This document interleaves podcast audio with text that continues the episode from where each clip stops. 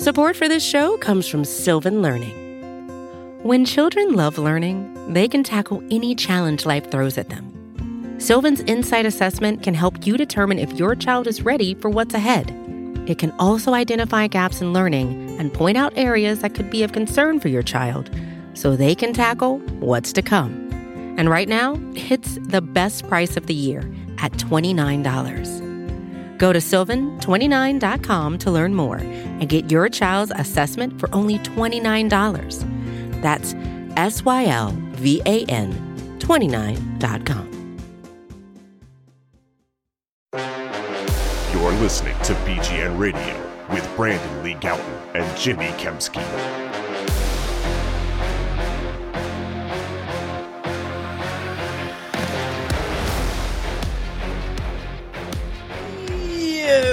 What's going on, everybody? This is BGN Radio, episode number 225. I'm Jimmy Kempski from PhillyVoice.com. With me, as always, is Brandon Lee Gowton of BleedingGreenNation.com.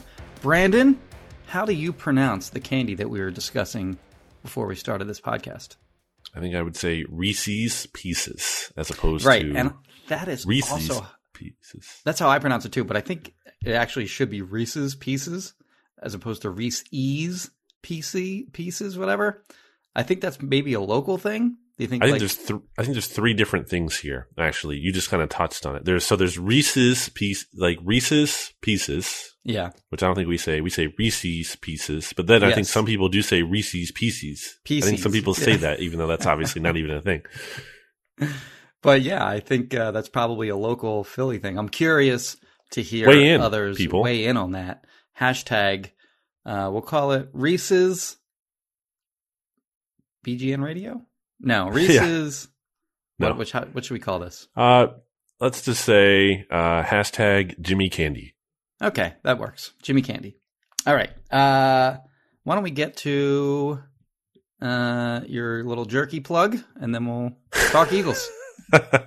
Big Eagles game to talk about this week, Jimmy, in week 12. But before we can get into it all, I do have to mention that I'm very thankful for Righteous Felon Craft Jerky for being BGN Radio sponsor and just being a great product that we obviously believe in. You can go get some Righteous Felon Craft Jerky for yourself. Great holiday gift, uh, or again, for yourself at righteousfelon.com. Discount code BGN15 for 15% off. You can get other gifts for your dogs or your friends' dogs or whatever by going to wildnaturepet.com using same discount code BGN15 for 15% off your order.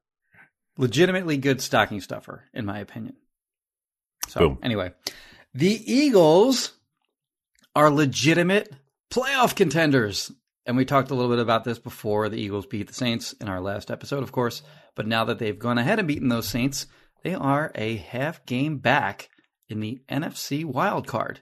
And uh, they're actually like the nine seed right now because there's a couple teams uh, in front of them that would be uh, actually just one team, I guess, that would be on the outside looking in that are still ahead of them. What's that? The 49ers, I think, or like would be like the eight seed.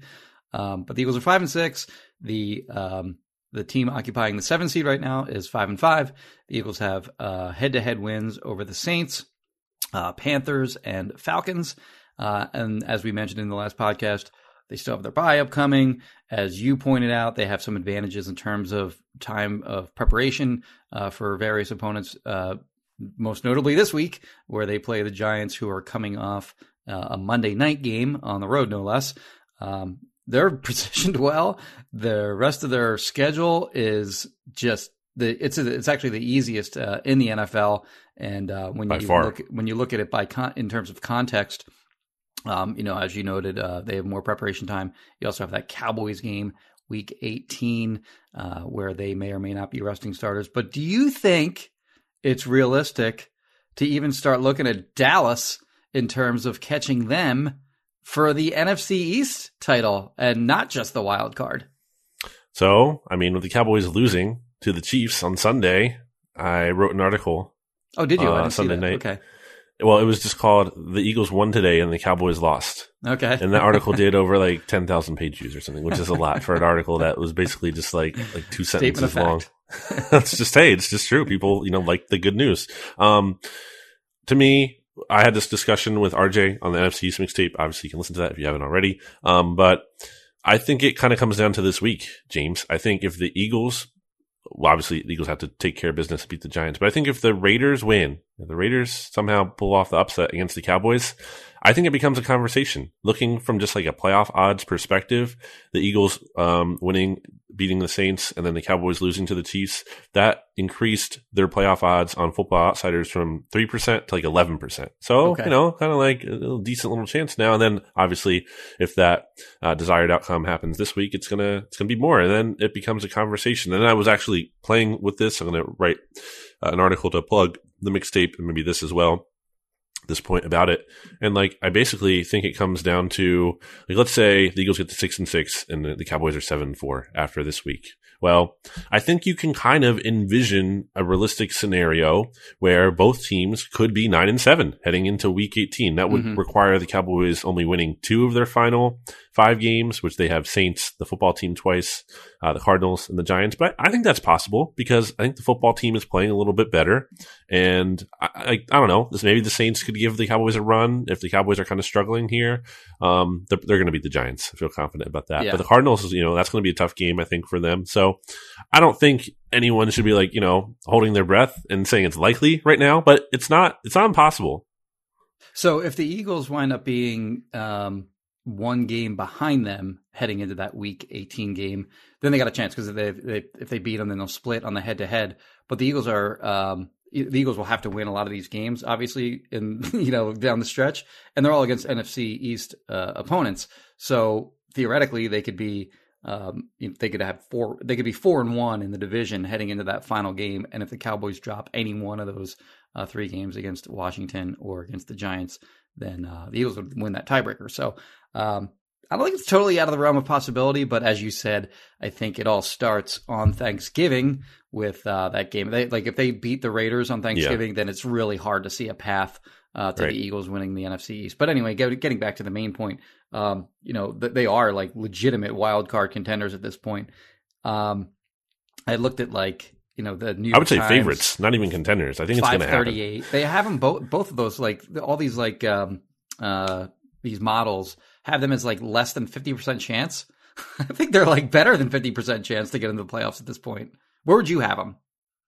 Like 90% chance. It's oh, gonna really? like, okay. well, it's like, how's it not going to happen? Like the only thing I see preventing them is like, you know, injuries, catastrophic injuries. Um, the 49ers or something like they just get really hot and don't lose. Like, I don't know. I don't, I don't, so what's keeping them out? They're playing, they're like, I know that obviously this might sound funny from people who had doubts about the Eagles earlier this year, but I think what this defense has done has proven they don't lose to bad quarterbacks. Like they mm-hmm. take care of bad quarterbacks. Again, they need to prove they can actually not get destroyed by the good ones, but they can at least do that.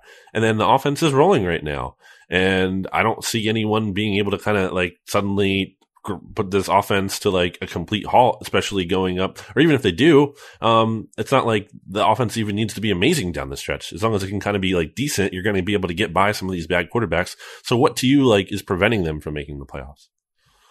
I mean, just them losing games, which uh, yeah, but like how? I mean, you mentioned like you mentioned you mentioned that Washington is playing better, for example, than mm-hmm. than they were earlier this year. I think there's a loss somewhere in there, but yeah, I yep. mean, but I'm with you. Like looking at the rest of the schedule, I mean, Giants twice. They they're like you know near rock bottom right now. The Jets are horrendous.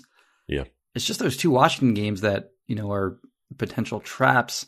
Traps mm. probably the wrong word because you know they know that they have to win all these games. But um, man, that would be like if if that if if they actually play the Cowboys for the division mm. week eighteen in Philly.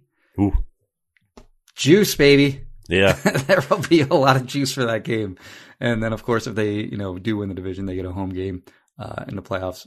Crazy down the stretch, and you know it all starts obviously with the way that they've run the ball. Uh, segueing into our next point here, run game's crushing. Offensive line is absolutely destroying opposing defenses. Seems like Nick Sirianni has found the offensive formula that uh, can work out and you know that can work right now um, this season, and it's sort of an offensive formula that you know, a lot of us thought was sort of the formula in June, but it took a little while for, for the Eagles to kind of get there. Um, but uh, my question to you is, is what they're doing offensively right now sustainable, uh, long term? And, uh, as a second, uh, you know, question to that, and if so, would the Eagles brass, uh, be willing to play that way in 2022 and beyond? Uh, you know, we all talk about how the Eagles, specifically Jeffrey Lurie, you know, want to be elite passing offense. They believe that's the most sustainable way. I think that is true. But I do think at the end of the day, like Jeffrey Lurie cares about winning the most. I don't think he's necessarily mm-hmm. married to a specific way. If he believes a different way can lead to wins. And that's this, you know, what the Eagles are going through now is obviously kind of making more of a case for that.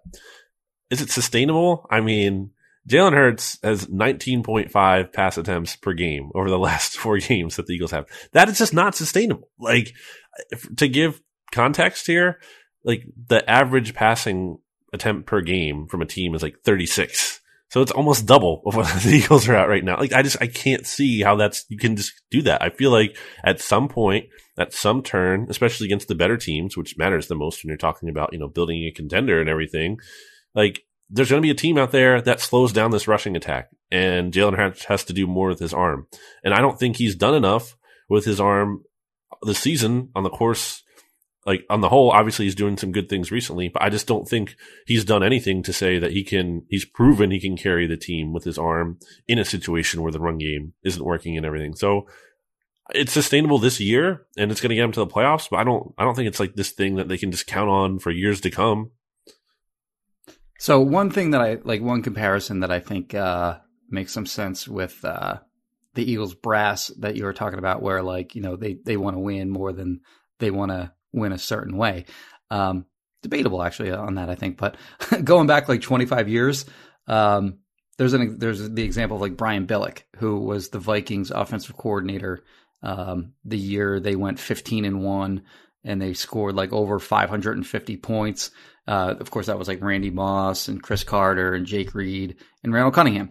Um, and then they lost in the NFC Championship game, as they uh, typically do when they, they choke.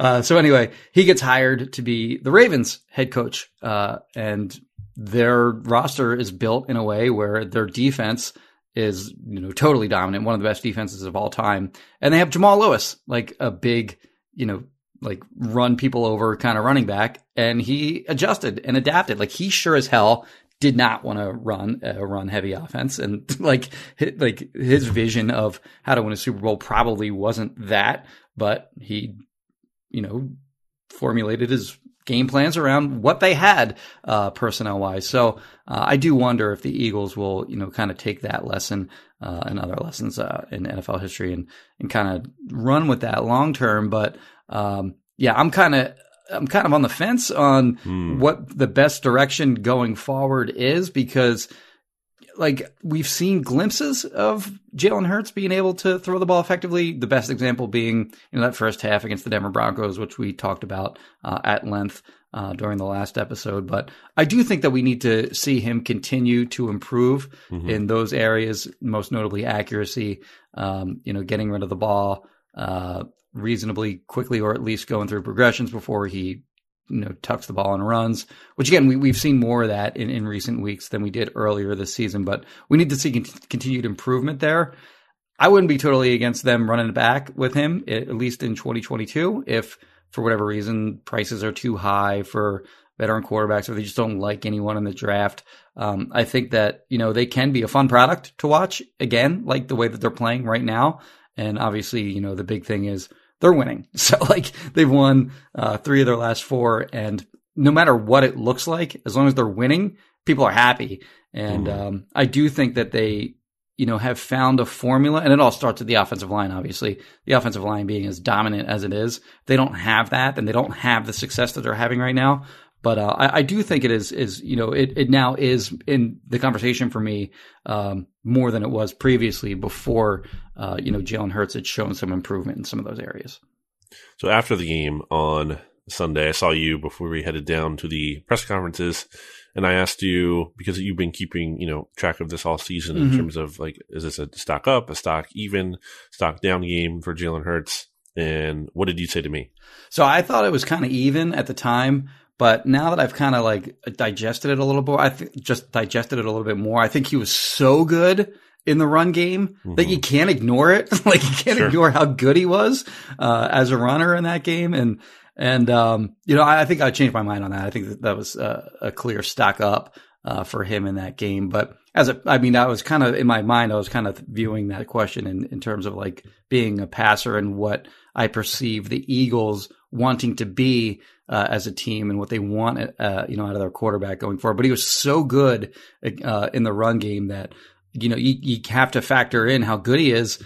And you maybe build an offense around that, but certainly he's such a weapon uh, running with the football that um, uh, you know I think like it was it was next level the way he yeah. ran the ball in that game. So uh, I the, think it's it's very clear it was it was a stock up for me and against the NFL's number one run defense, at least course, it used to be yeah, at the time. Yeah. Uh, well, they have 242 total, like, and obviously Hurts, first Eagles quarterback ever to have three rushing touchdowns.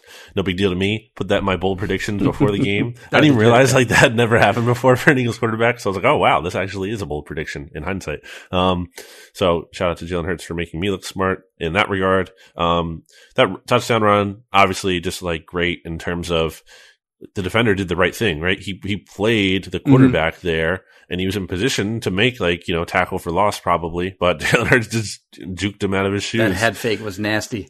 It was really good, and then not only that, but then just to be able to like cut through the defense like that, just weave through. Right, right. Um, I feel like Jalen Hurts doesn't always like look fast to me. You know, like Lamar Jackson like looks really fast. Like when mm-hmm. you're seeing him run, like just, you just see him just fly by guys, and guys don't have a chance. But like Jalen Hurts almost has like sneaky speed somehow. Like he's just weaving through the defense and no one's catching him, but doesn't look like he's like he's like blazing by people. He's kind of just like gliding by. Um, so yeah, and obviously his impact, not even just running the ball himself, which he didn't even have crazy great production and efficiency wise. Like in this game, he had what, like 18 carries for 64 yards or something. Mm-hmm. But then just the, just the, the, the, running lanes he opens for, you know, the running backs on this team is really big. So, so I agree. You know, it was, it was definitely a good game. Stock up. I, I put him in my winners section for my winners losers, uh, column each week, uh, this week. So, uh, that's good. I, you know, I think you made an interesting point recently. I think it was one of your mailbags when because all the con- you know the comparisons are to Lamar Jackson and like mm-hmm. kind of trying to build what the Ravens have done.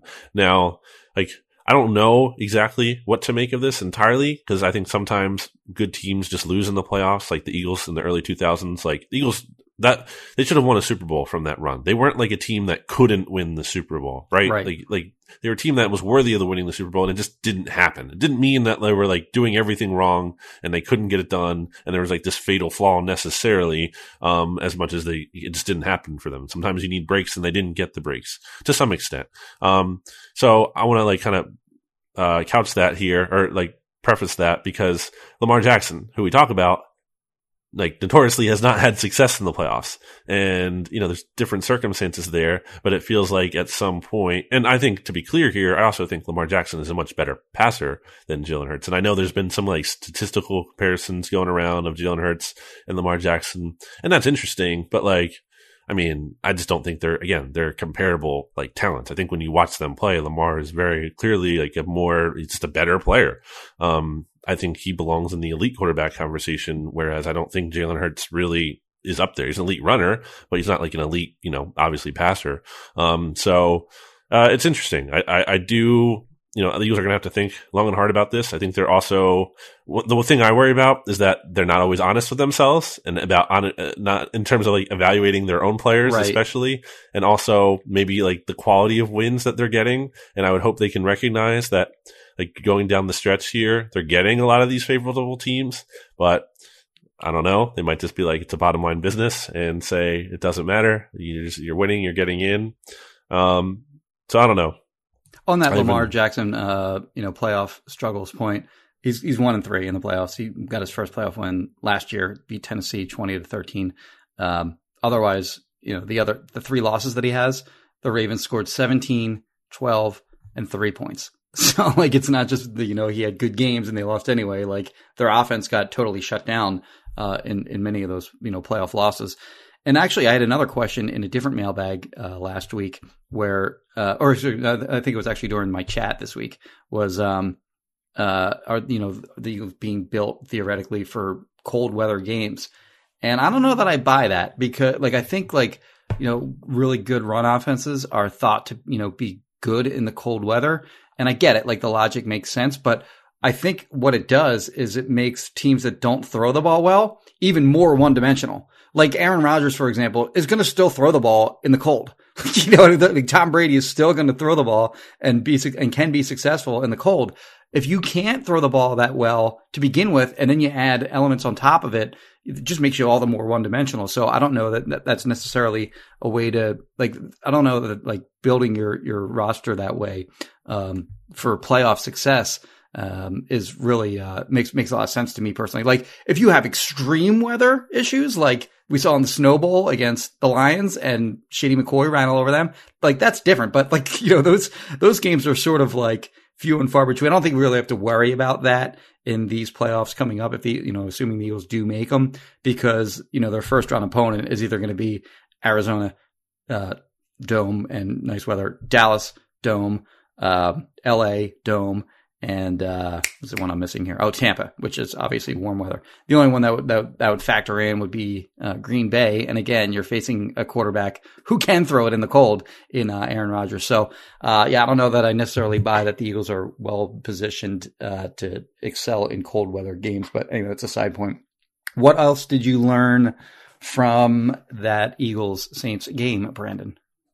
Uh, I think, you know, TJ Edwards continues to be a really, you know, nice player for the Eagles yep. at linebacker. I would not say he's like, you know, some kind of elite linebacker, one of the very best in the league, but at the very least, he offers the Eagles competency at a position where they've struggled to get that much, um, for a long time now. So I think having TJ in there has not been a total coincidence in terms of this Eagles turnaround. It was really that Lions game where he first started to get like more serious playing time and being that starter in the middle. So I think that continues to be a big theme. I mean, he was he was a beast in the game. You know, he had the fumble recovery, um, he had the interception, which was a nice. I thought it was a nice leaping interception early on. Um, not the best throw, but still like to be able to get up and make that play. Um, and also that's what we've always said about TJ. Like he has athletic limitations. That much is clear just in terms of like the testing numbers.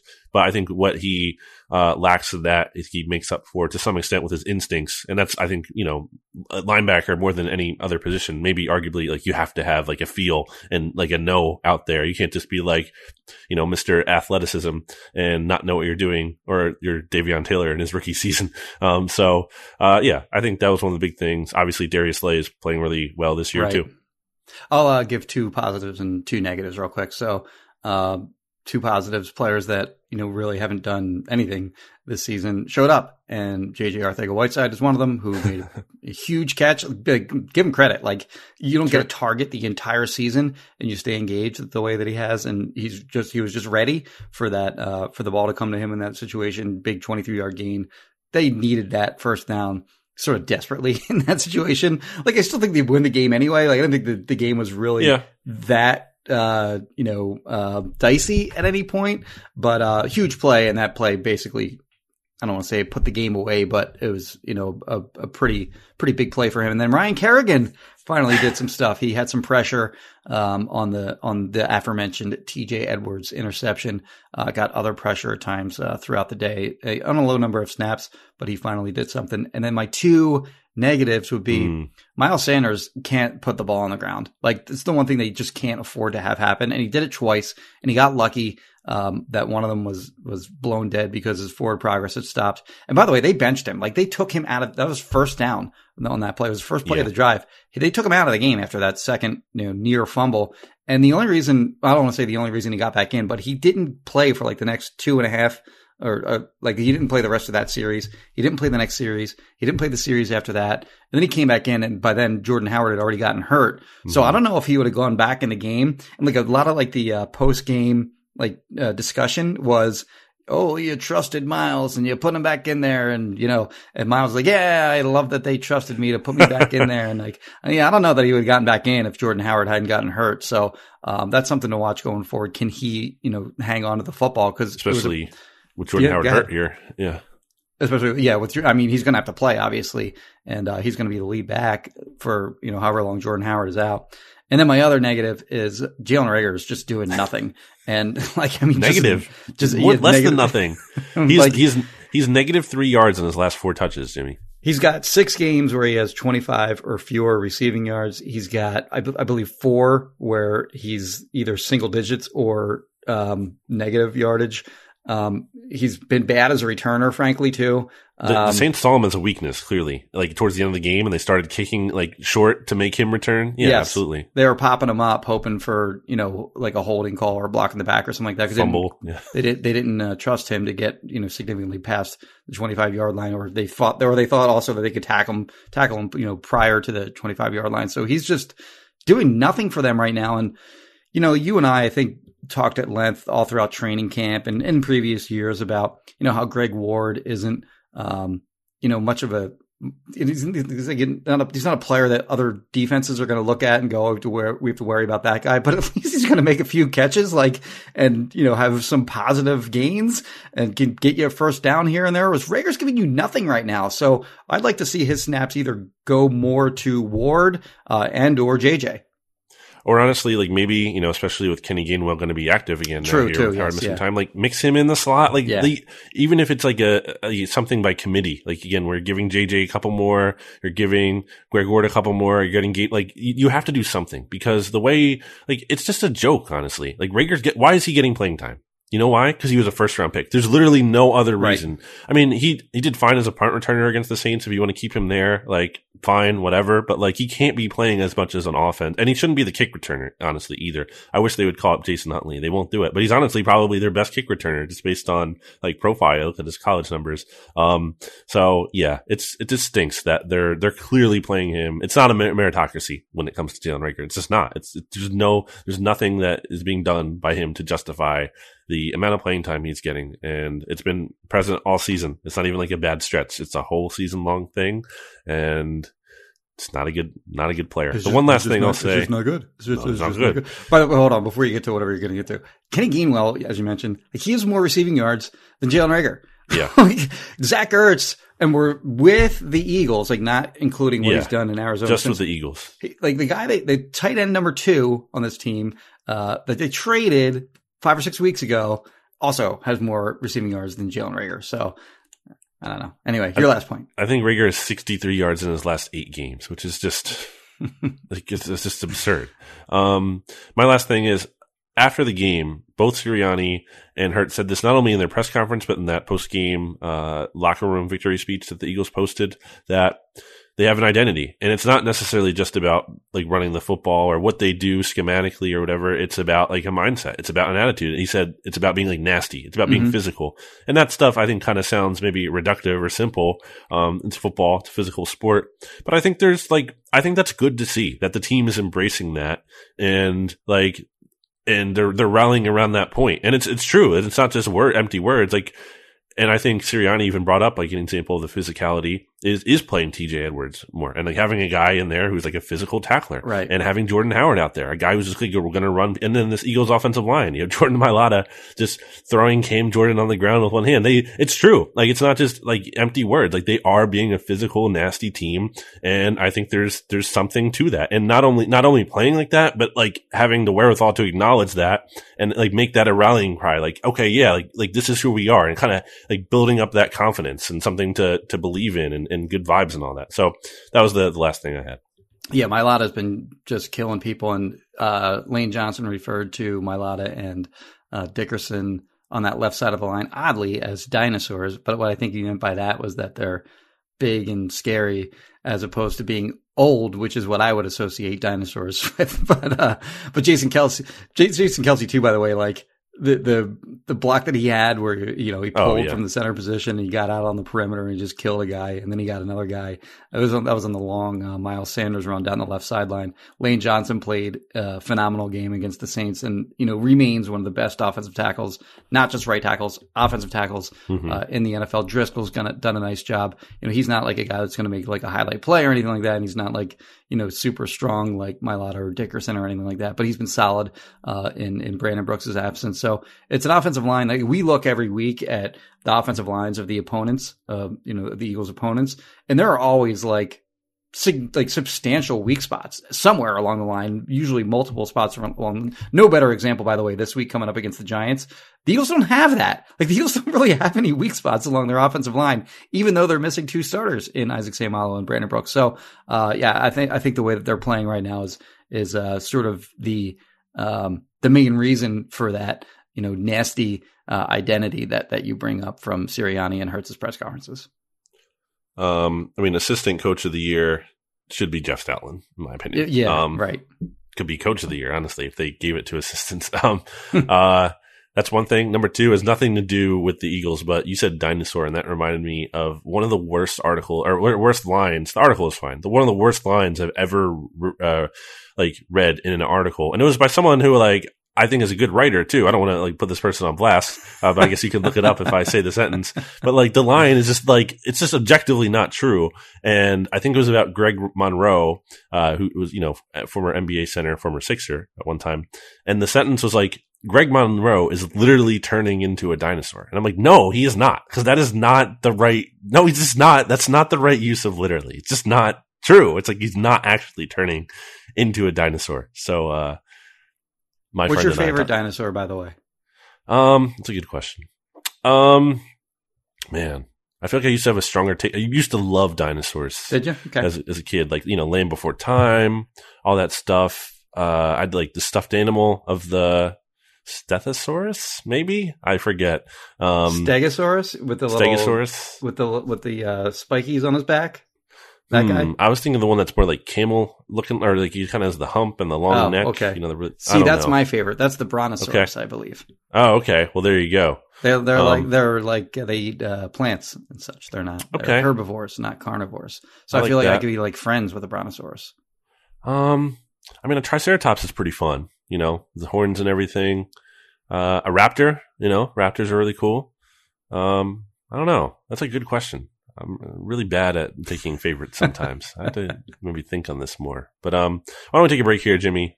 And uh, before we get a break, I'll tell you about Righteous Felon Craft Jerky, which Jimmy mentioned earlier is legitimately a good, you know, stocking stuffer um, for the holiday season coming up. You can go to righteousfelon.com, use discount code BGN15 to get 15% off your order. Just go, just go and check it out. It's free to check out the website and see what they have. And maybe you find something you like and you understand why I promote it all the time because it's, it's they're good quality products.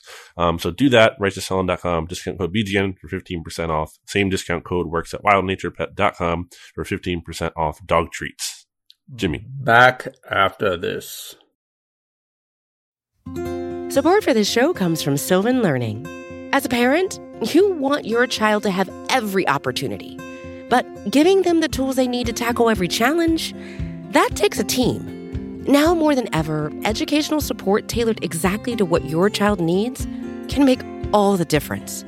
That's why parents have trusted Sylvan Learning for 45 years as the ultimate teammate in their child's educational journey, instilling in them a love for learning and a passion for reaching the next level. And Sylvan's Insight Assessment can identify gaps in learning and areas that could be of concern for your child. It's a 360 degree view into your child's learning that you can't find anywhere else and helps ensure that your child didn't miss something in school that might put them at a disadvantage in the future. And right now, it's the best price of the year at $29. Go to sylvan29.com to learn more and get your child's assessment for only $29. That's S Y L V A N 29.com.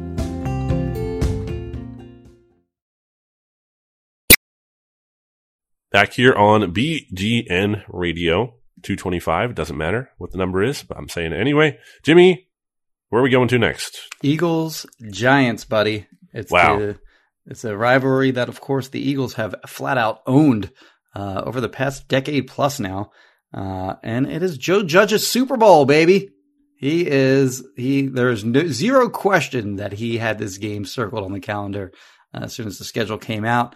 He was asked about uh, his uh, looking forward to this game or not. Um, we're recording this, by the way, on what's today? Wednesday, uh, Wednesday afternoon. Right now, it's 1.45. Uh, so he was asked today, Wednesday, about whether he was looking forward to this game or not, given what happened week 17 between the Eagles and the Washington football team, where the Eagles clearly tanked that game uh, for better draft positioning. Um, he gave a very bland, vanilla uh, answer, uh, saying that every game is basically, you know, they all mean the same thing, blah, blah, blah, blah, blah. But uh, very clearly, the Giants, uh, pathetic as it may be, we're looking forward to to a game against a team that went 4-11 and 1 last year. And uh, here we are. It's the Giants Super Bowl week, week 12. Eagles, Giants. I mean, they did like I, I wasn't listening to you just now because I had to answer a text about something uh, big important flex by me, uh, even though it wasn't about anything important. I'm getting a pumpkin pie, Jimmy. That's what's happening. I'm getting Oh, someone's picking up a pumpkin pie for me um, from someone from a friend who made it. Um, I'm not able to get it right now because we're doing the pod and it's a busy day before Thanksgiving. Um, but anyway, uh, the Giants Traffic was Twitter account- terrible. Sorry to cut you off. Traffic was terrible on the way home from uh, well, there you go. from That's uh, holiday Financial traffic. Field today. So it was not fun driving today. So if you can avoid that, well, it's too late by the time you listen to this. But If you- but if you can avoid this in the past, uh, do so. Yeah. Good move by you if you did end up avoiding it. Um, but hey, if you couldn't and you're listening to BGN radio in your car, we appreciate you. Um, yeah. So I remember the Giants had that tweet back in the offseason that was like basically like, like we want the Eagles week one. You know, like this is so stupid. And, and for what? So again, the Giants could have gotten to the wild card last year or not the wild card, but they gotten into the playoffs and then get waxed by the team that just beat them up last night. I know it's not the same season, but like, it's literally a lot of the same team, the same Yeah. Buccaneers team. Like they retain more starters than anyone in the NFL. Right. They're never going to beat Same- that it's the same anyway. Giants team too. They're they're really no different Yeah. than they were a year ago. So like, it it was the whole thing is silly. Um, Giants stink, man. Uh, I do think that uh, changing their offensive coordinator from Jason Garrett to literally anyone else, pretty much, Yes. but especially, I mean, I don't think Freddie Kitchens is necessarily anything special, but like, I don't know. The Brown, he obviously did enough with the Browns at the end of what, 2018 to kind of convince them to hire them full time.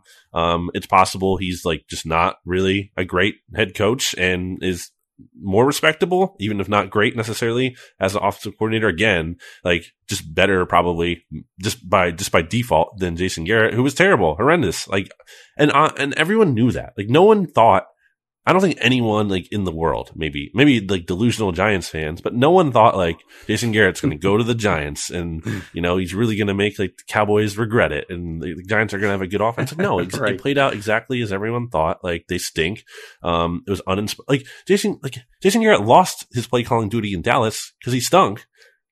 Like how did how did the Giants ever think this was going to work out? It was really dumb, and now they have Freddie Kitchen. So I do think that is unfortunate for the Eagles. Although I will say it is kind of weird that and dumb by the Giants that they did this on a short week.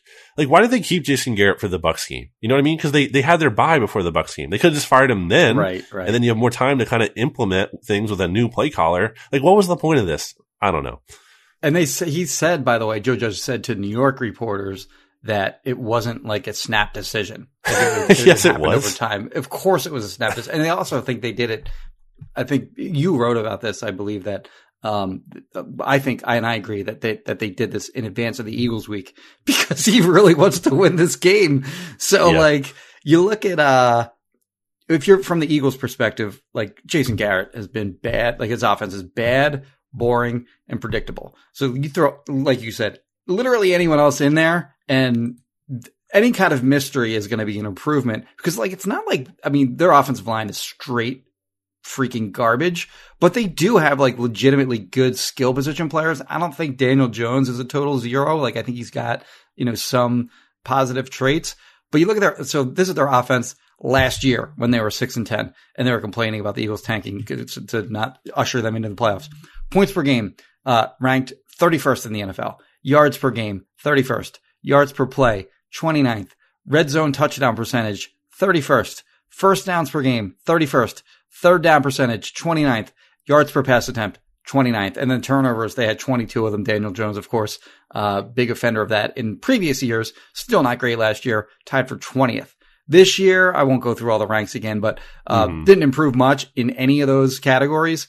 And they remain last in the NFL in red zone touchdown percentage. So, I mean, that all falls on the head of Jason Garrett, in my opinion. And, uh, like, like you said, um, you know, long overdue that they finally got, like, he had apparently a lot of support with, um, you know, the, the biggest people in the Giants organization, like the ownership or whatever, for whatever, for God knows what reason.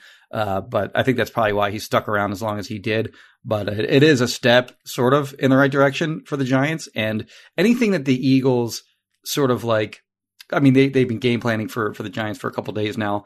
Um, any tendencies that they picked up on Garrett, I mean, just throw them out the throw them out the you know throw them in the garbage at this point, and you're gonna have to try to figure out like what kind of offense. I mean, the offense can't change much in a short week like this, and already 12 weeks into the season. But um, you know, they can run certain plays more than they did in previous weeks, and vice versa. Like not run a lot of the crap that probably wasn't working. Uh, but the, as far as picking up on tendencies goes, I mean, they're they're at a little bit of a disadvantage because they don't have anything really on Freddie Kitchens and this Giants offense. I mean, when I look at the Eagles defense versus the Giants offense, it comes down to what I said earlier about like it's a lesser quarterback. So Jonathan Gannon's unit should, right. in theory, be able to take care of that, especially when you have this big mismatch in the trenches of the Eagles defensive line, which I don't think has been amazing, by the way, necessarily right. recently. They've been like dominating, but still, I mean, what the Giants have there right now up front, except for, you know, maybe Andrew Thomas at left tackle is just, just like if you if the Eagles can't dominate this matchup, like I just I mean, what are we doing here? Um, and then like you know, yeah, they do have some weapons in theory. Like I think Kadarius Toney he's done some things this year that remind me of like OBJ, just in terms of like like like flat like splashy kind of flash plays. Mm-hmm. You know, I don't think he's necessarily anywhere as good yet. At OBJ was at his peak back then, but like he's shown some potential. I think Saquon is overrated. It's like incredibly just overrated. And he can't stay healthy. Um, don't really fear him at all. I mean, he can break a big play in theory, but like, I mean, I don't, I don't I'm not really necessarily worrying about that in this matchup. Um, I don't know. And that's about it, right? Like Kenny Golladay, just what a horrible signing he was, by the way. like four years, 72 million. He's got, I think he's barely broken, you know, 300 receiving yards so far this year. I think he has, I think no touchdowns, I believe. Um, Did you Darius, watch the Monday game? Uh, I saw, yeah, he had one catch for whatever. So um, Louis Riddick was catch. Like yeah, yeah, he was killing him. Yeah, yeah, I, I did see that. Um, he had one catch where like he was near the sideline and it should have been a completion, but he was just standing out of bounds when he caught it. He he didn't like his body language looked bad in yeah. that game. He wasn't like um, blocking hard on a couple runs. Yeah. Okay. You have yeah. Darius Slayton, who uh, has had big games against the Eagles, but has done nothing otherwise. Sterling Shepard's a nice slot receiver. Uh, but yeah, so their skill positions are their skill position players are fine, but they have major problems on the offensive line. As you said, they lost um, uh, Shane Lemieux, who was their starting left guard Hockey before the season. Be uh, uh, first week one, they lost him for the season. Um, at that point, their center Nick Gates moved to left guard and they had traded for Billy Price just before the season had begun. He Billy Price played center, Nick Gates played left guard.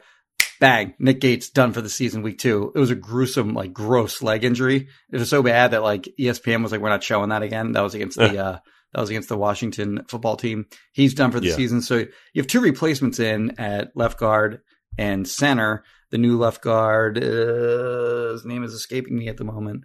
Uh, let me just, I'll cheat real quick. It is Skura, Matt Skura. Um, no, yeah, Matt Skura as their left guard. And then on the right side of their line, you have Will Hernandez, who had a promising rookie season in 2018, has been bad, like downright bad since that rookie season. And then Nate Solder, who was the worst tackle in the NFL. Like I remember doing the Giants dumpster fire article uh, during the 2020 offseason from his – and like I found every sack that he allowed during the 2019 season. And he allowed like 20 something sacks during the 2019 season. And I put like a, a like, I put like together a video compilation of, of all the sacks that he allowed. It was just gross. Like I felt bad doing it, honestly. and like it was just so bad. Um, so I mean, that's the right side of their line. And as you mentioned, like the only good player potentially is Andrew Thomas. Struggled as a rookie last year. He's been significantly better this year, but that's a line that, you know, the Eagles should, I mean, as you said, I agree. Like the, the Eagles defensive line has been okay. Like it hasn't been great, but this Giants offensive line, and I mentioned this earlier, like the Eagles have played a lot of, you know, bad offensive lines throughout the season. This is the worst of the bunch. I don't even think it's close. Andrew Thomas and Mack Hollins combined have more touchdown receptions than Jalen Reagor does. It's true. That's right. Their one touchdown uh, was on the tackle eligible play against the Buccaneers. Uh, when it comes to Daniel Jones, I think there's there's some truth to like it's hard to fully 100% evaluate him with some of these this poor offensive line yes. he's playing behind. But I don't I still don't think he's like, you know, like the, actually the best quarterback in the NFL. It's just, you know, he can't show it. Like, still makes some pretty dumb decisions sometimes. Yes. I mean, the interception he threw to like the Bucks defensive lineman was like, what are you doing, dude? There's no one there. Like, what do you do? Like, Yeah. he, and obviously we, it's been well documented that he fumbles the ball. He's very much prone to losing control of that. So, um, even if he can do some things, there's going to be some negative plays in there too, and which is contributing ultimately to the Giants losing. Um, so that's their offense. If we flip it around to their defense, it's not a defense that's great against the run like it was last year. Um, but this year it's not as good. And it doesn't really kind of matter, apparently, if the Eagles are facing a good run defense because they can just, I don't, I don't, I mean, I don't think it's always going to be like that forever again, but for right now, um, and I also do think losing Jordan Howard, that will be interesting to see what that impact does because he was a big part. He's been a big part of this team's success recently. And the offense didn't look as good without him against the Saints. Like that kind of co- his absence, you know, coincided with them starting to struggle for a little bit there. They, there's a couple three and outs with the Saints coming back into the game. So I definitely think that's relevant. Um, but even so, you know, with Sanders, with Scott, you know, maybe with Gainwell getting back into, I just think they have enough there in the offensive line, uh, to get it going and, and to, to be able to do enough on the ground to have success against this defense, which by the way, too, like, why is like Patrick Graham getting like, de- like coaching buzz hype, like their defensive coordinator? Like I've seen this, like, over the past couple seasons now, or the, the past two years now, and and like recently as a couple weeks ago too. Like just because they beat the Raiders or whatever, like he's getting like like coaching. Like I don't get it. Like this defense isn't anything special. Yeah, they Doug uh, back in the day used to say we like every Friday we would get like an off the record session with Doug, and uh, anytime they played the Giants, they would he would say like we don't like running against them because they're really big uh, up front with um, Dexter Lawrence, uh, who's 340 plus pounds, uh, Austin Johnson, and Leonard Williams. Like the, the, those are the three Dalvin guys. Tomlinson at the time too. Yeah, those those are the three guys that are in there, or now anyway, uh, th- this season uh, when they're in their base defense. But um, Josh Norris, the great Josh Norris of what's the name of his site? Which, uh, Underdog Dynasty? Or no, no, no. Sorry, that's SB Nation. Um, yeah.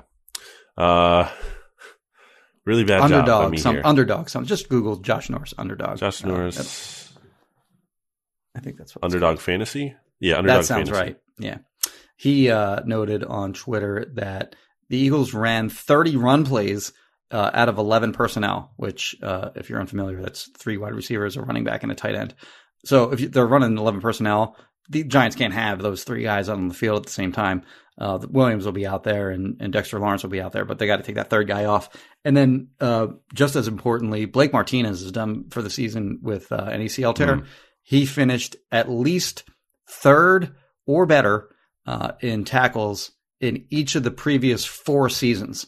Uh, tied for first uh, in 2017. He was, like, I think, second, and then third and third again um, over the last four years. So, like, that guy is a tackle machine. Their running backs are ass.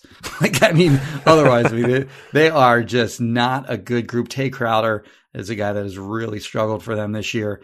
And uh, I think they can take advantage of those guys, both in the run game and also with uh, Dallas Goedert in the passing game. Uh, Goedert being, you know, sort of 1A or 1B, whatever you want to call them, um, in tandem with DeVonta Smith in terms of the two guys that the Eagles want to make sure they get a decent number of targets to on a game on a, on a game by game basis. Um, what could go wrong for the Eagles offense against this defense? Uh, it's hard to see. I mean, like Leonard Jalen Williams Hurts is, turning the ball over. Leonard Williams is a good player. So if he can make a big play, sack, fumble, something like that, and it gets returned for a touchdown or something like that, I, I really like these corners too. Like James Bradberry is really good. Um, Adoree Jackson is okay, but uh, James Bradberry is, is a guy that can not only you know cover guys but make plays on the football. So that would be my concern as well. Um, you know, receivers not being able to get open or whatever other than that, like I think they're going to be able to run the ball on this team.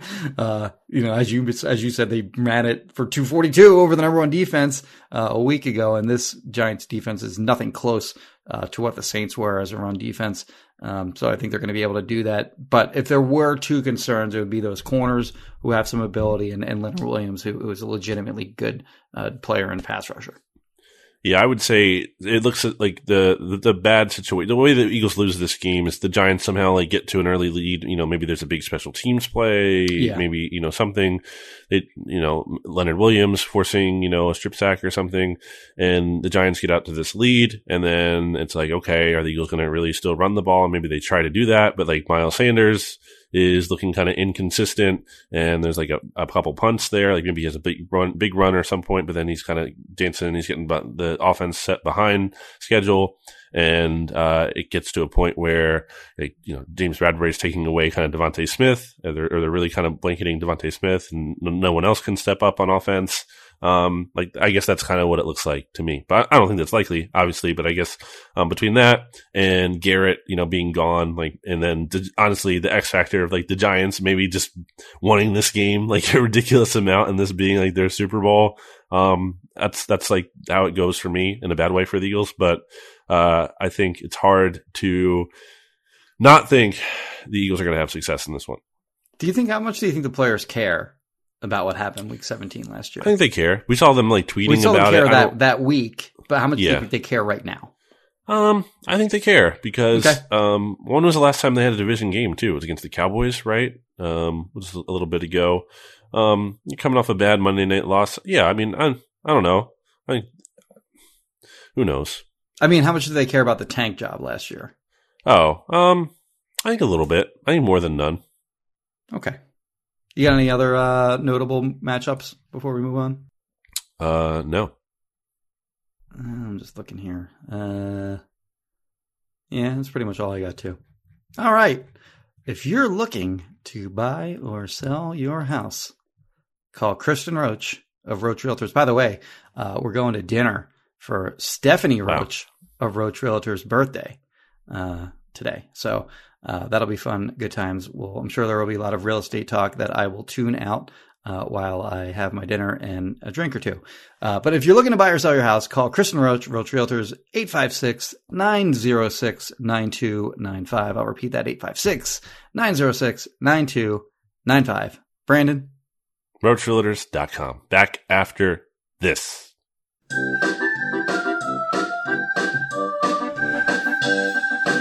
Kristen Roach of Roach Realtors, Roach Realtors, Roach Realtors, Kristen Roach of Roach Realtors, She's the greatest. 856 906 92. Nine five 856 906 92. nine five 92.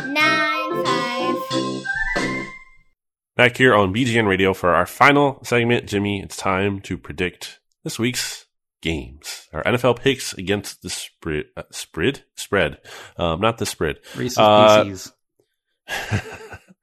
I am now 27 and 30 below 500 UG Oof. against the spread this year. You are 24 and 33. So you're Ooh, even behind up, me baby. still. um, you catch up to me a little bit. It doesn't matter. No one cares about these records. Uh, Eagles picks straight up. I am 8 and 3. You are 7 and 4.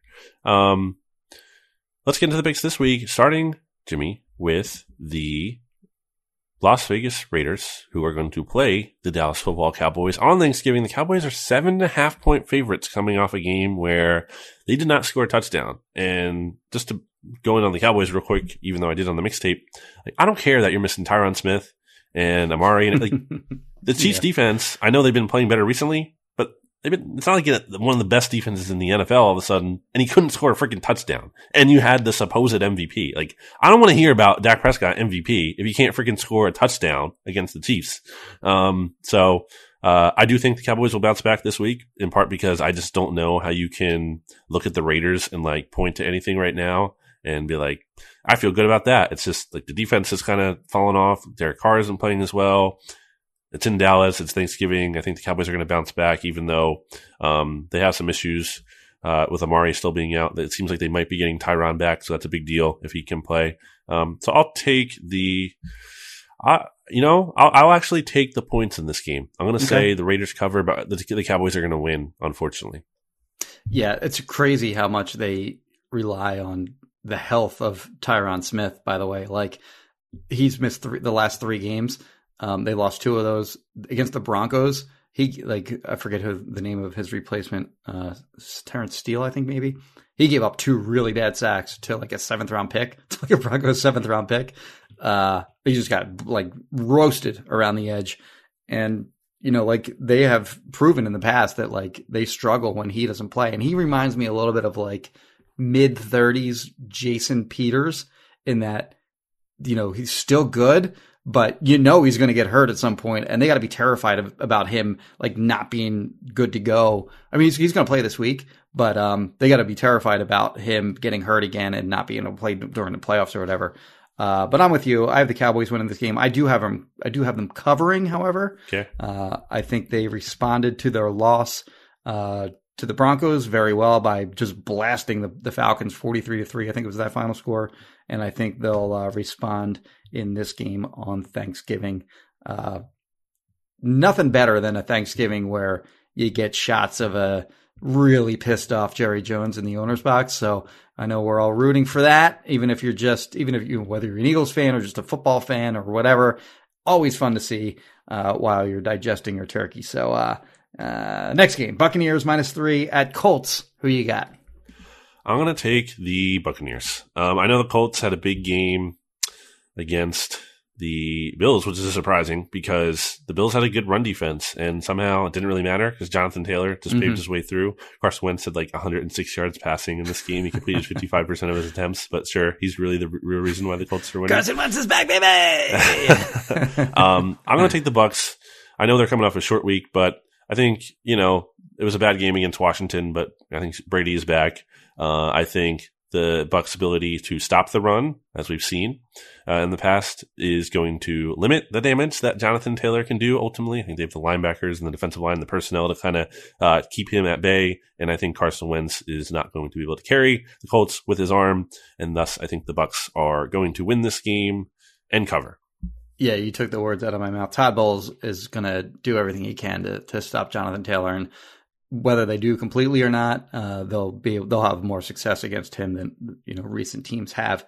So I'm with you. I'm, I'll take the Buccaneers, and I will also pick them to cover the three points. All right, Panthers minus well, two. real quick on that, I will say like need need it would be need the Colts to not like make the playoffs here. You know, for the, of Yes. the Eagles' first round pick, need like you know a nice like it would be nice if the Bucks could win this game. Titans a shaky loss, by the way, to the uh, Texans last week. I'm not like so. I talked about this on the uh, the Oddcast, the SB Nation NFL show, because I, I still have the Titans number two in my power rankings. Like I said before that game, I took the Texans plus ten in that game Mhm. when, in my weekly picks because like if you looked at their schedule, they had like five straight games that were really tough, and they won them all to their credit. And then they have the Patriots next week, and then they had the Texans this week. I'm like, this is a classic letdown slash trap game. Like they were absolutely, and they were really banged up. I, I know it's not great. Like their quarterback threw four interceptions, and maybe that could be a sign of more struggles to come. I do think they'll beat the Pats and bounce back. Pats but are um, like but- six point favorites in that game, by the way. well, I'm going to take the Titans. I think the Titans bounce back, and uh, I still think they win the AFC South. But geez, it would not be great uh, if I was wrong about that. right. All right, Panthers minus two at Dolphins. Who you got?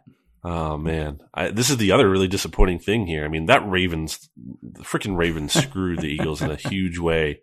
Um, although these next couple games that the Dolphins have, like the Dolphins might not be picking top ten when you look at their schedule here because they still get to play um, the Jets again, and then I think they get Giants. Who they have? They I got it right here. So Giants? it's Panthers, Giants, Jets, all at home. So they have three straight Yeah. home games: Panthers, Giants, Jets.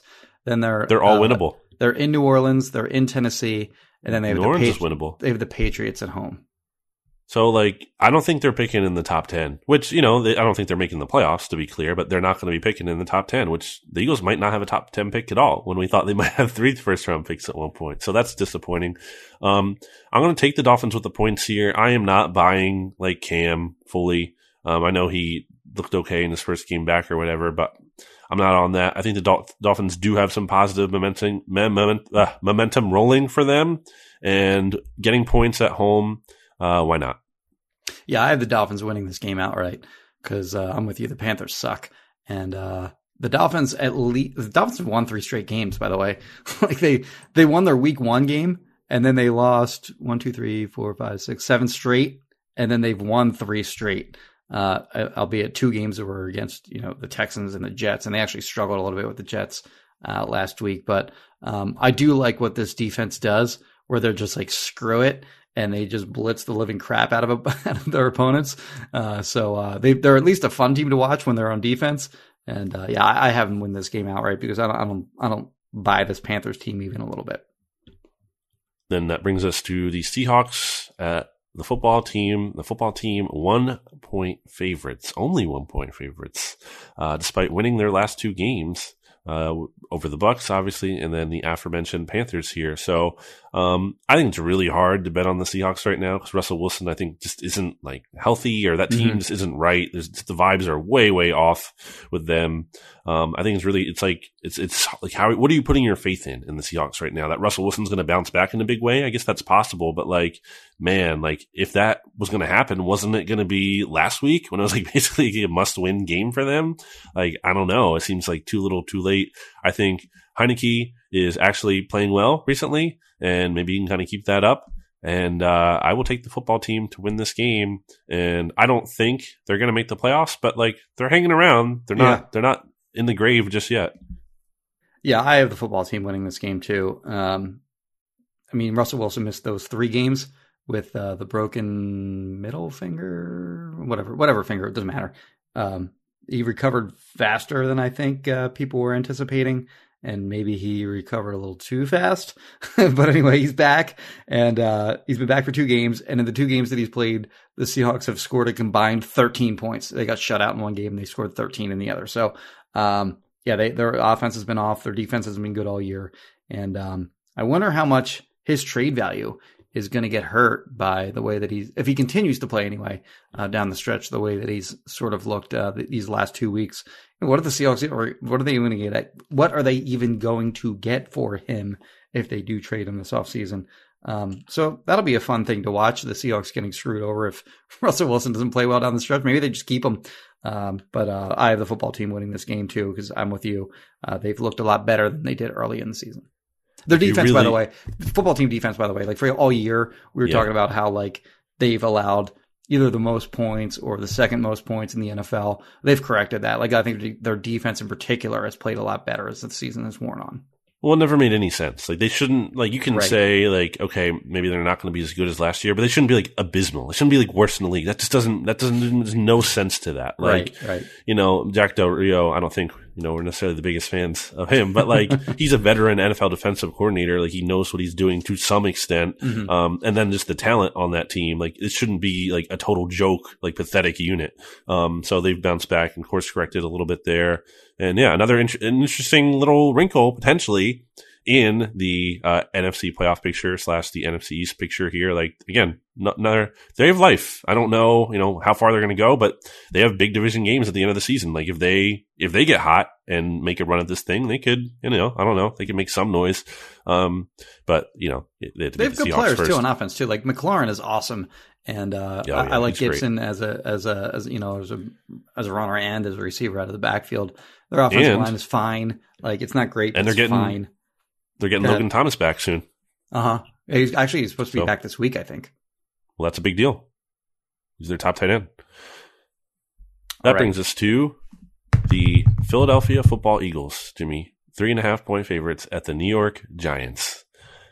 And when this line opened at three, Eagles being favored by three, I was like, and this was before the Giants played Monday Night Right, Football. I'm like, this is a steal. Like, what are you Yeah. doing? Like, get the bet now if you can. Again, DraftKings Sportsbook app. You can use promo code SBN NFL for a special offer on there. Um, yeah, I mean, this is just like a no brainer to me. The Eagles own the Giants historically, which I don't know. Like, does that mean everything? Not necessarily because there's different players and coaches throughout. But I think there is something to like a mentality of we always own this team. Yes. And it doesn't mean they're going to take it for granted, but like it, it's like a confidence. It's like we always beat this team and we're rolling. We're going to go into their house where there aren't even going to be a lot of Giants fans because Giants fans aren't going to that game. point. I hadn't thought about that. I wonder what that's going to look like. What their stadium's going to look like. It's going to be a takeover. It's going to be a take. There's going to be a lot of Eagles fans there, and uh, I think you know this team, this Eagles team, is rolling. I, I have full confidence in this defense when it comes to playing quarterbacks who aren't great, and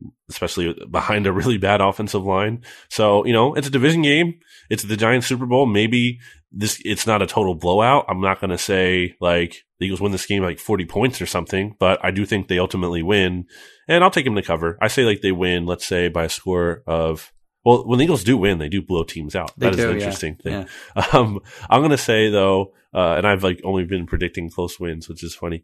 All right. So let's say like a 10 point win. I'm going to say like 30 to 20 Eagles win. Yeah, their wins this year 32 to 6 over the Falcons. Uh, Panthers game was close 20, 20 uh, excuse me, 21 to 18. Uh, Lions was 44 to 6, of course, a familiar score there.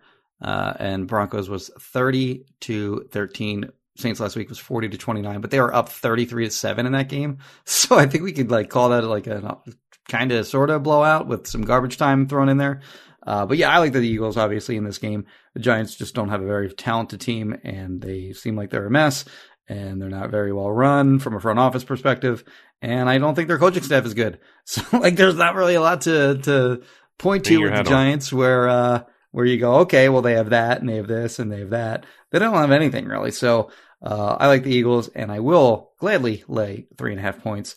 Um, I'm with you. I think it'll, it'll be a win in the, you know, like to 10 to, uh, 17 point range. I think it's a comfortable win that they, and they put this game away early fourth quarter. Any final thoughts, Jimmy? Uh, no, I just, I Are do you like your thankful point. for anything? Yeah, yeah, I guess so. Like, I'm thankful for Philly Voice. They've, I actually just LinkedIn informed me that it was just my seven year anniversary with Philly Voice. Wow. So I've been with them for seven years. I was with Philly.com for a year and a half or so. So I'm thankful to be able to Where do were you before that? This, the Allentown Morning Call. Where were you before that? Also bleedinggreennation.com. Hey, there it is. and I had my own blog, bloggingthebeast.com. Um, those that's long gone.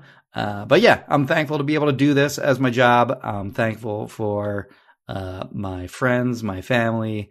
Uh, I'm thankful for Kristen Roach of Roach Realtors, and I'm thankful for you, buddy, most of all, uh, and uh, the podcast that you and I share together. Love you, buddy.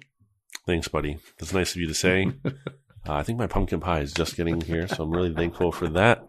Uh, very cool. Um, that's the knock on my door. Um, uh, Do you have anyone to answer that? I'm going to go they get it in a second. Okay. We're wrapping up the pod. Um, uh, I just told my friend Zach to just, just leave it outside. Thank, shout out to Zach for picking it up. Um, uh, shout out to Erica for baking the pie. Uh, Jimmy, I'm thankful for you as well and the podcast. It's it's been really fun. I think some of the, the past couple of weeks here. And, the, you know, and the, more- sorry, I, I left out. I'm sorry to cut you off, but I left out the listeners and the readers as well. Well, that's what I was get without to, of course, without yeah. them, I wouldn't uh, I wouldn't have the job that I have. Well, I think to that point, it's been really fun. You know, the past couple weeks, the Eagles doing a little better and they're being more juice. And I think getting the interaction, seeing the interaction uh, on Twitter, uh, we we love interacting, you know, with you guys and hearing the feedback. So we really appreciate that. It's a lot of fun for us. I hope it's fun for you too. Hope you know you have some fun listening to the show. That would be nice if that was the case. I think you do, maybe sometimes at least. Um, so yeah, good vibes right now. Going into Thanksgiving, thankful for all those things, uh, uh, like you said about the listeners, Jimmy, uh, my family, uh, my friends, um, you know, wishing everyone health, happiness, safe holiday, eat a lot of good food. And on the notion, the note, notion, on the point about food, either one works. Uh, hashtag BGN Good Eats. I went to Tony Baloney's in Atlantic City last weekend because they have a taco pizza. I've had this before. I might have talked about it on the podcast before. It's on my Instagram. You can check it out at Brandon Gowton. Um, the taco pizza. I didn't post what I got this week, which is I did get the taco pizza, the small version, not the large. I also had a couple sandwiches, and one of them is called the Bologna Rex, Jimmy. I'll send you a video, Hmm. maybe. Another Um, dinosaur reference in this episode, huh? It's it's funny. It's uh, it's I don't know why it's happening, but it is. So it's this huge like it's like a short rib sandwich, and you like there's this giant rib in it, and you pull it out. It's kind of like just for, I think for the like just the fun experience. But the actual like the meat in that sandwich is so tender and so good. so it's like follow. they- it's like so the rib is was like it's cooked with the rib. On, the rib is there. just the bone. It's not just for decoration, but like it actually was cooked on that rib, and and, and they're just It might have been. and yeah. they're they're like uh they're they- demonstrating that it's fall off the bone. Well, I mean, it's already taken off the bone at that point. Okay. I think All they right. include the All bone um, as part of just like the fun of it because it's like ridiculous. You're getting this huge, you know, rib Um, but it's really good. The sandwich is really, really. So if you're ever in A- AC, or they have other locations too. I think like they're in Long Beach, um, uh, not Long Beach, Long Branch. Am I thinking Long of? Branch, probably. Yeah. yeah, Long Branch and like Hoboken and AC and maybe another location. But uh, yeah, really good. So check them out. Um, and I think that's about it. Uh, we didn't even get into Thanksgiving food this year, but we don't need to because it's yeah, not I that think good I anyway. smoked you in the uh, Thanksgiving side. Was it just sides only, or was it, It just any? full on draft. Yeah. Okay. I'm still right about this. Oh, did you wait? Did you see the Matthew Judon thing where he was like, "Mac and cheese is bad"? Like, what is this? This is garbage. it's like garbage take. Actually, you know what? I'm glad you mentioned that because I just recorded a thing for uh, I don't I don't remember the exact TV Flex. station, but uh, the, a, a Dallas TV station was doing some feature on the Cowboys mac and cheese that they serve uh, at AT and T Stadium. So uh, they came to me, being the being being America's um, uh, preeminent authority on press box food spreads. Uh, they came to me and asked for my opinion on the Cowboys mac and Yes. cheese, and I was uh, all too eager to say yes to that and contribute to that. So that's uh, that's going to be out today, uh, a day in advance Mm. of of Thanksgiving. Wow. But mac and cheese, of like that's that's insanity. If somebody doesn't like, how do you not like mac and cheese? Like, Well, he tried to like it's insanity. he, he tried to like slander it by being like, "It's just cheese and noodles." Like, okay, yeah, yeah, that's but good. That's, that's what's great about it. That's that's the Yeah. feature of it. like, like how does that invalidate it? That's like being like, you know what pizza is? Pizza's just like dough and sauce and cheese. Yeah, yeah, I, great. That's what I want. Please give me more of that. Um, so whatever. Um, I hope the Patriots lose out uh, and Matthew Judon doesn't get a single sack the rest of the season. Terrible, terrible food take. Um, I do believe in, in mac and cheese as a Thanksgiving side. I've never really had it growing up. I feel like it's more like a regional or maybe, you know, certain families do it, certain, uh, others don't. I, I want it in my life more because I like mac and cheese a lot. Um, I I, want it in what's your favorite more. Thanksgiving, uh, must have dish? Like if you could only have one thing, let's say for Thanksgiving, what would you take? Uh, so mac and cheese aside, because we have mac and cheese too. And I'm talking about savory. I'm not going to talk about dessert so, here. so my favorite thing on Thanksgiving, I think, is so I I, I get these uh they're they're biscuits, but they're uh Ooh. they're Pillsbury, and they're more specifically they're the honey butter biscuits. Honey butter Pillsbury. biscuits. They are freaking delicious. They're like the ones that like you can peel like you know you Ooh, can the just- you layers? keep Yeah. peeling layers off. Like you can peel like nine, ten layers off of one biscuit, uh, or you can make them as thick or as thin as you want. Slap some butter on top of the uh, the honey butter flavor. Just fantastic. That's my like. I'll eat like three or four of those on Thanksgiving. So I did a special podcast, uh, Thanksgiving preview for the SB Nation NFL show, which everyone should listen to and check out if they haven't already.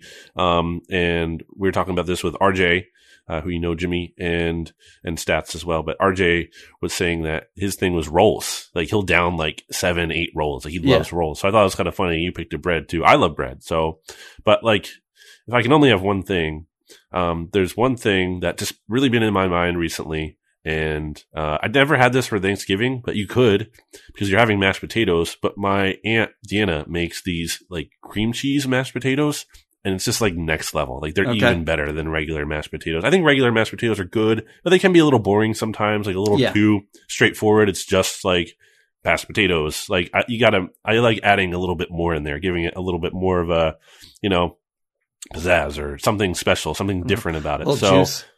yeah, a little juice, a little add a little juice to your mashed potatoes. Um, so I hope everyone has a really good Thanksgiving and uh, enjoys this conversation. Weigh in with your Thanksgiving food takes hashtag BGN Thanksgiving.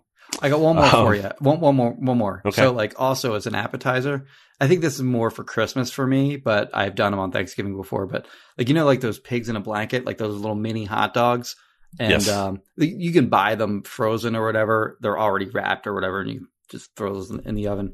Garbage. What?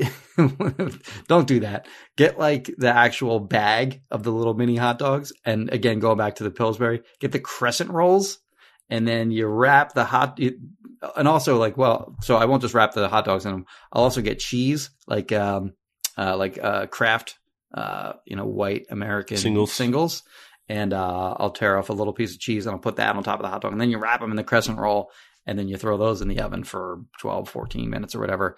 Delicious. Like they're so much better than the frozen pigs in a Mm. blanket that you just buy in the frozen aisle and whatever. Uh, yeah, those are always a huge hit. Again, I associate those more with Christmas, but again, I've had Mm. them also on Thanksgiving, or I've made them I- also on Thanksgiving. I think cheese is an underrated hot dog topping to me. Like everyone's like, "What's your favorite hot dog topping?" And people say like mustard, ketchup, Sure. whatever, relish. Like to me, I, if I, I can only have one, like let's say I can only have one thing, I'd rather have cheese. Like cheese alone will like just do that. Like cheese and a hot dog is, is a really good combo. Um, all right, Jimmy, that does it for BGN Radio episode 225. Again, hope everyone has a happy Thanksgiving. We're thankful for you all. Um, before we go, if you do want to get on the conversation, like I said, hashtag BGN Thanksgiving, you can tweet at us at Brandon Gowton, at Jimmy Kempski, at BGN underscore radio, at Bleeding Green. Uh, those are all the Twitter plugs. I'm also on Instagram too, at Brandon Gowton. Check out my work at bleedinggreennation.com. Jimmy Kempski's work here at phillyvoice.com. You know, make sure you subscribe, rate, review to the podcast here so you get all of our great episodes, not just BGN Radio, but the other shows we have here on the feed including the NFC's mixtape, which again I just put out the other day, so that's a good one I think. Um, and then the SB Nation NFL show as well. A lot of good content in there about league wide stuff, and with the Eagles kind of being more nationally relevant, we can talk about them a little bit more as opposed to when they're just terrible and uninteresting. So that's fun too. So you can get some good Eagles talk there as well as here on the Bleeding Green Nation podcast feed. So, uh, yeah, that's just about does it. Jimmy will be here next week after the Eagles beat the Giants and get back to 500. They'll be six and six. Goodbye and happy Thanksgiving, everybody. BGN